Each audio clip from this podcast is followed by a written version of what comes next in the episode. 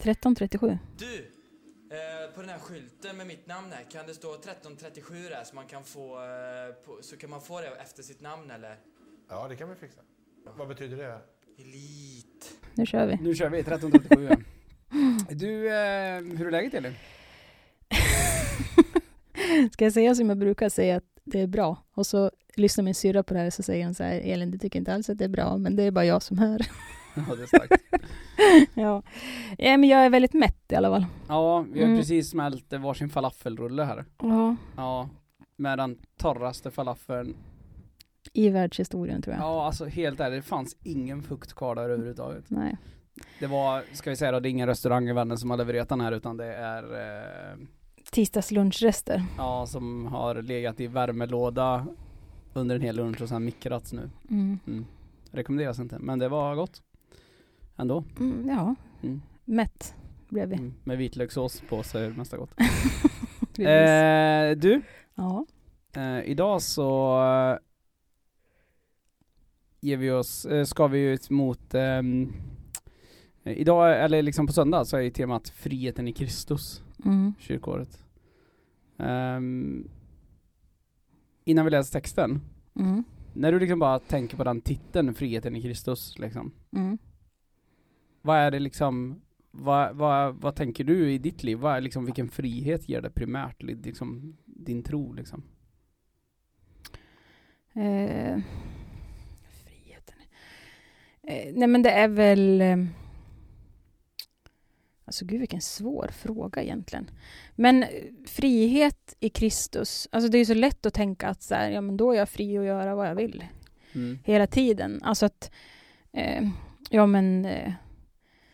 Eh, bara nåd liksom. Allt är Mm, bara mm, nåd. mm. Jag kan bete mig hur som helst. Så ber jag bara om förlåtelse så är det fine. Mm. Alltså det går ju att tänka på frihet i Kristus på det sättet. Mm. Eh, att det spelar ingen roll hur jag lever mitt liv så är jag ändå fri för att Jesus har gjort, har gjort mig fri. Och samtidigt så är ju alltså att vara fri genom Kristus handlar ju kanske snarare om frid då, än frihet. I, för mig i alla fall. Mm. Eh, att inte vara liksom fastkedjad utan fri och full av frid. Just det. Mm. Ja du, Prata på prov i alla fall nu då. Mm. Jag vet inte, jag Spännande. kanske inte tycker så här imorgon. Nej, det finns viss risk. Men du, ehm, intressant. Men Ja. du, vi... Du har eh, ett svar eller? Vad sa du? Du har ett svar? Facit? Nej, jag har inget svar. Nej. Men alltså, Ja, men vad tänker du då? Nej men jag tänker nog att eh, för mig så är nog, jag, det här är en sak jag insett mer och mer över tid. Eh, att en enorm frihet för mig, det i min, som min tro ger mig, det är att eh, jag behöver inte ha koll på allt. Nej. Eh, det finns en hel del som är liksom, alltså någonstans, det kan låta så himla kladdigt men liksom friheten till underkastelse liksom. Mm. Eh, friheten till att jag är inte centrum, friheten i att jag ehm, Ja men så här, jag har tänkt på det rätt mycket den senaste tiden, eh, att ja, men i vår kultur så predikas ju verkligen hela tiden på något vis eh, att individen är centrum. Mm. Eh, och jag är sjukt tacksam över att eh, i den världsuppfattning jag har så är inte jag centrum. Nej, och det, det är ju många som kanske inte skulle tänka att frihet i Kristus är. Nej. Nej. Nej, För men- att, vi inte, för att vi vill ha kontroll och vi vill vara de som styr och vi vill inte underkasta oss, inte ens Och, och då säger jag så här, Gud välsigne dig om du tänker det, men jag, för mig är så, så jag, säger, jag kan inte läsa evangeliet på något annat sätt än att eh, det är att jag blir fri på grund utav att jag ger upp. Mm. Jag, jag blir fri för att jag ger upp kontrollen. Mm. Jag blir fri för att mm, någonting större, i det här fallet Jesus, får ta den kontrollen över mitt liv. Mm. Ehm, det är en enorm frihet för mig. Eh, och ehm,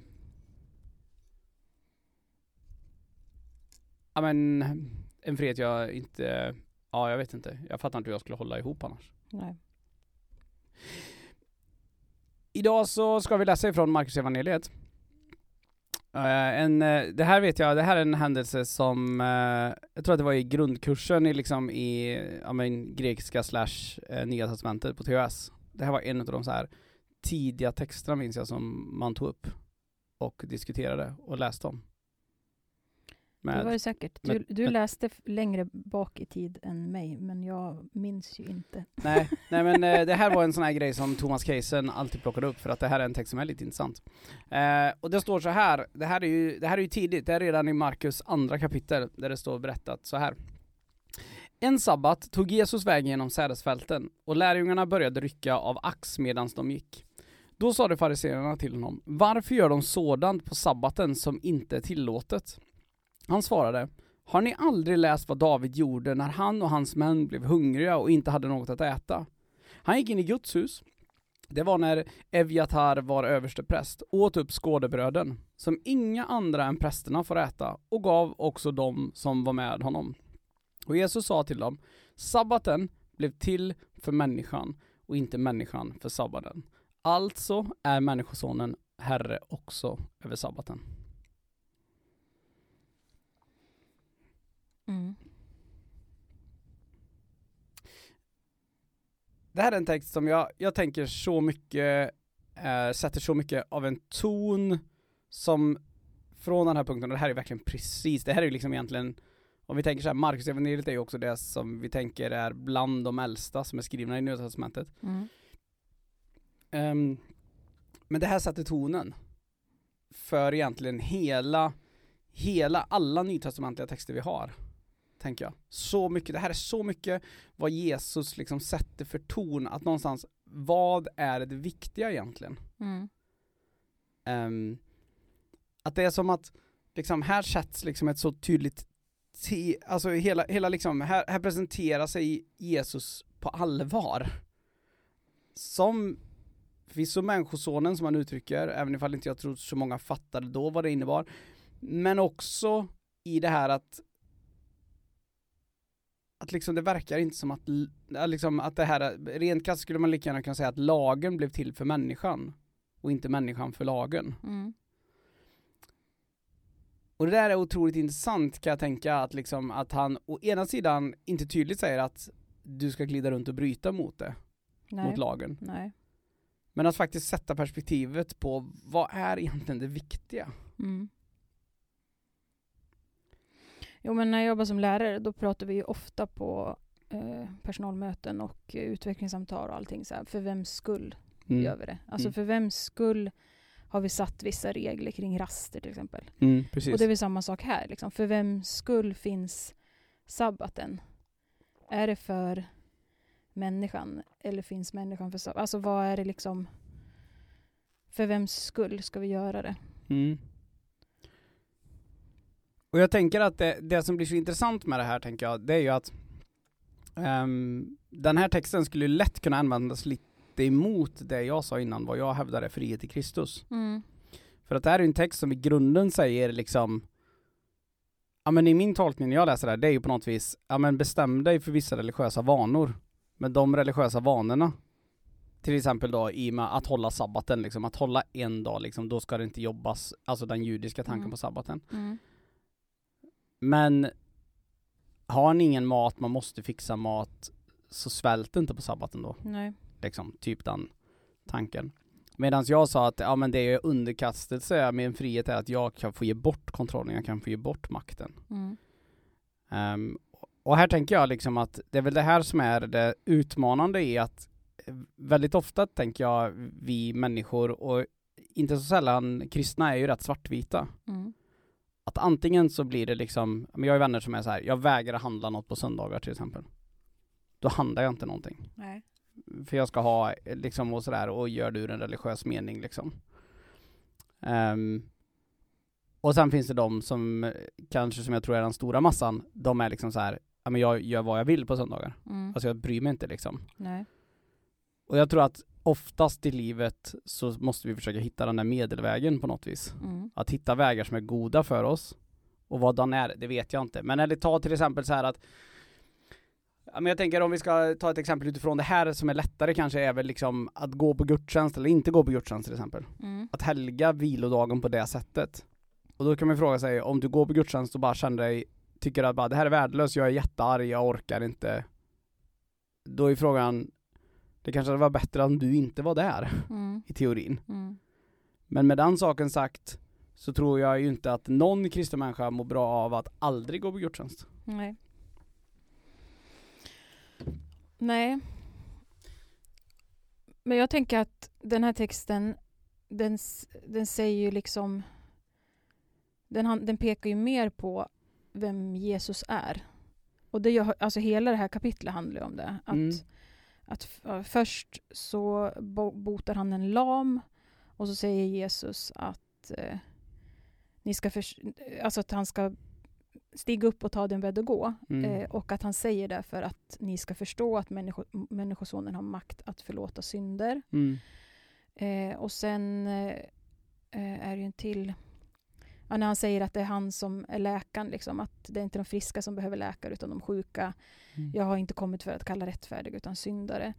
Eh, och så sen det här, liksom. han försöker ju hela tiden berätta vem, vem han är. Och att det är han som är herre över, över synden och herre över sabbaten och herre över Mm. Mm. sjukdom liksom och eh, och herre över våra liv. Mm. Och det är väl det, ja men då kommer vi tillbaka till det du pratade om, om frihet liksom. Att, Mm. att ha någon som står över. Och det betyder ju inte att man ska sätta sig ner på sabbaten och svälta och tänka att Jesus får väl fixa det här då, för det är han som är Herren. Mm. Eh, för det tror jag också är lätt att man tänker liksom. Verkligen. Att om man, om man nu står under, under honom, att han är den högste ledaren liksom. Mm. Så behöver jag inte... Nej men exakt, och jag tänker så här att, eh, jag tänker också att vi kan få en ledtråd i bara några verser innan här så när, ehm, då talar han om, här är väldigt klassiskt bibelord, men ifrån vers 22 så det är en vers innan, ingen häller nytt vin i gamla vinsäckar för då spränger vinet säckarna och både vinet och säckarna förstörs. Nej, vi, nytt vin slår man i nya säckar.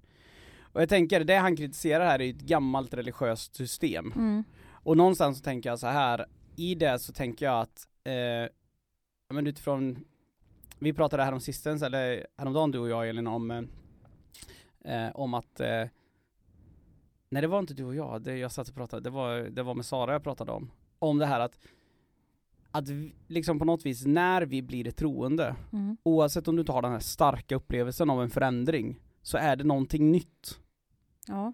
För du kan inte bygga det konceptet på något vis att, liksom någonstans, man har ju talat mer tidigare och det är ju en bibeltext men jag skulle säga att man inte talar så mycket om det idag när man pratar om att dö bort från sig själv. Mm. Och där tror jag att det går inte liksom att ta det som Jesus kommer och undervisar, det går inte att lägga det som en pålaga på det jag redan har. Nej. Utan det är, någon, det är i sanning någonting nytt. Mm. Ehm, och en anledning till det, det tror jag är att det är nog att Jesus i grunden ska vi faktiskt komma ihåg in- inom, genom evangelien, han är ju rätt kompromisslös. Mm. Jesus är inte liksom så här, men gör som ni vill, det blir bra. Slå gamla, eller slå er nya tro på de gamla, liksom, på de gamla lärarna. De kan Mm. vara i närheten av varandra, det går bra. Mm. Nej, det kommer gå sönder, det kommer inte funka liksom. Utan det måste liksom, du, och i den, här, i den bilden då av vinsäckarna, då är det ju vi som är vinsäckarna. Mm. Eh, och när vi fylls då av det nya vinet, den liksom, där vi tar emot det nya livet på något vis, som ändå vinet är en bild av här. Mm. Ehm, då måste vi göra det som en ny skapelse på något vis. Uh, låter väldigt metafysiskt, men att någonstans se att vi behöver lägga bort det som vi förut har tänkt kring vissa saker kanske. Mm. För att det här kommer ge helt nya tankar, nya idéer liksom. Ehm, och på samma sätt, och där har vi, och så direkt efter tar han upp det här exemplet om när de går och plockar ax. Mm. I de nya vinsäckarna, med det nya vinet, så är det inget konstigt att även plocka ax på sabbaten. Nej, och det är ju liksom inte... Det står ju ingenting om att Jesus gör det eller att han har sagt åt dem att de ska göra det. Nej. Utan det verkar ju som att, att eh, det där gänget som hakar på, eh, de, de känner sig så fria Mm. att när de går där genom fältet Mm. så spelar det ingen roll att det är sabbat. För de kan rycka lite, fält, eller rycka lite ax på fältet ändå. Mm. Eh, och det är precis som att de vet att Jesus är fine med det. Eh, och det fanns ju laglydiga bland lärjungarna också. Mm. Eh, eller sådana som var liksom mer, mer pålästa. Eh, men nej, men det, är, det är precis som att de känner en frihet. Och jag tror så här, i grunden där, är- och nu hamnar vi där igen då, men, en, men man måste, man kommer alltid till den här personen om man ska försöka förstå kristen teologi, men alltså någonstans är det så, det här, just det temat du är inne på nu där, det plockar ju Paulus upp senare också, som att vi måste förstå att litar vi, alltså lag enligt Paulus, det är ju när, man, när vi förstår det ordet lagen, om man sätter sin tillit till lagen, då litar man till något som inte lever. Mm. Eh, då kommer man bli fyrkantig. Man kommer få problem på något vis. Mm. Det, du, du har inte del av det levande livet på något vis. Medan Jesus säger ju snarare att vi ska lita på Jesus Mm. snarare än sätta vår tilltro till lagen. Mm. Högst upp är den levande gudens son. Högst upp är inte lagar. Nej. För lagarna är jättetydliga, du får inte plocka ax på sabbaten. Nej. Men de här lärjungarna, de har satt Jesus främst i sina liv. Mm. De känner full frihet i Kristus. Det innebär inte att allting är okej. Men Nej, och det han tillrättavisar dem ju tusen gånger om. absolut, men då, är, då tänker jag så här. är det det Jesus gör är det välj dina strider kanske? Ja, Nej men om de precis. tycker det är gött att gå och plocka lite ax på sabbaten, Ja. eller rycka av ax, så tänker han att det är inte en big deal, för sabbaten är ju till för att vi ska söka oss närmare Gud. Mm. Och det man inte fick göra då, det tänkte man att det var sånt som hindrade en från att söka sig närmare Gud. Mm. Men om de ändå, de ägnar ju uppenbarligen sabbaten också det att han tog vägen genom sädesfältena. Mm. Då är frågan, gick han på en väg som gick genom sädesfältena? Eller genade de över en sädesåker? Då kan man säga att det finns andra problem med det där. Mm. Liksom, för det gör man inte, för då trampar du ner. Mm. Men att någonstans faktiskt också se att det är ju inget som för dem längre bort från Gud. Nej.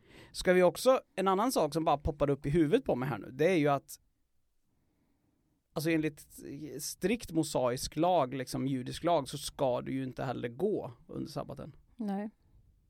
Nej, Alltså- men man ska väl sitta hemma och i mörkret. Äh, du ska egentligen, ja du ska gå till synagogan. Ja, och Typ. sen inte så mycket mer. Nej. Maten ska vara förberedd. Ja, Och, precis. Så grejen är att det är en mängd saker mm. Som de bryter emot. Mm. Men de var på väg att transportera sig, de var ute och gick. Och någonstans där, kanske är det också så, det som är intressant, det är att det som kommer direkt efter, sen vet vi inte om det är det i tiden, men då kommer han in i en synagoga och möter en man med en förtvinad hand. Mm. Kanske är det så att Jesus också refererar till att det finns viktigare saker vi ska göra än att sitta still på en plats. Mm. Vi behöver röra oss. Mm. Vi är, ja. Ja, och att sabbaten handlar om att, att vara med Gud, att umgås med Gud, ja, att vila i Gud. Och det gör ju lärjungarna. Alltså för Jesus är ju Gud. exakt. Eh, de, de går ju med honom hela tiden. De vil, vilar när han vilar och de går när han går. Eh, så inga är ju så nära Gud som de är. Nej. Eh, och då blir det ju inte fel att bryta mot det som lagen säger att man inte får göra. Mm. Och det är kanske det som gör att han är så tillåtande också i det. Att liksom, men så länge ni går med mig så... Och så kanske det är, är gentemot oss också. Att så länge ni går med mig så, så är ni safe liksom. Eller så är, kan ni vara fri. Att det är när vi börjar liksom utforska saker åt andra håll utan att ha våran blick fäst på Jesus som det inte blir frihet utan bojor istället. Mm. Ja.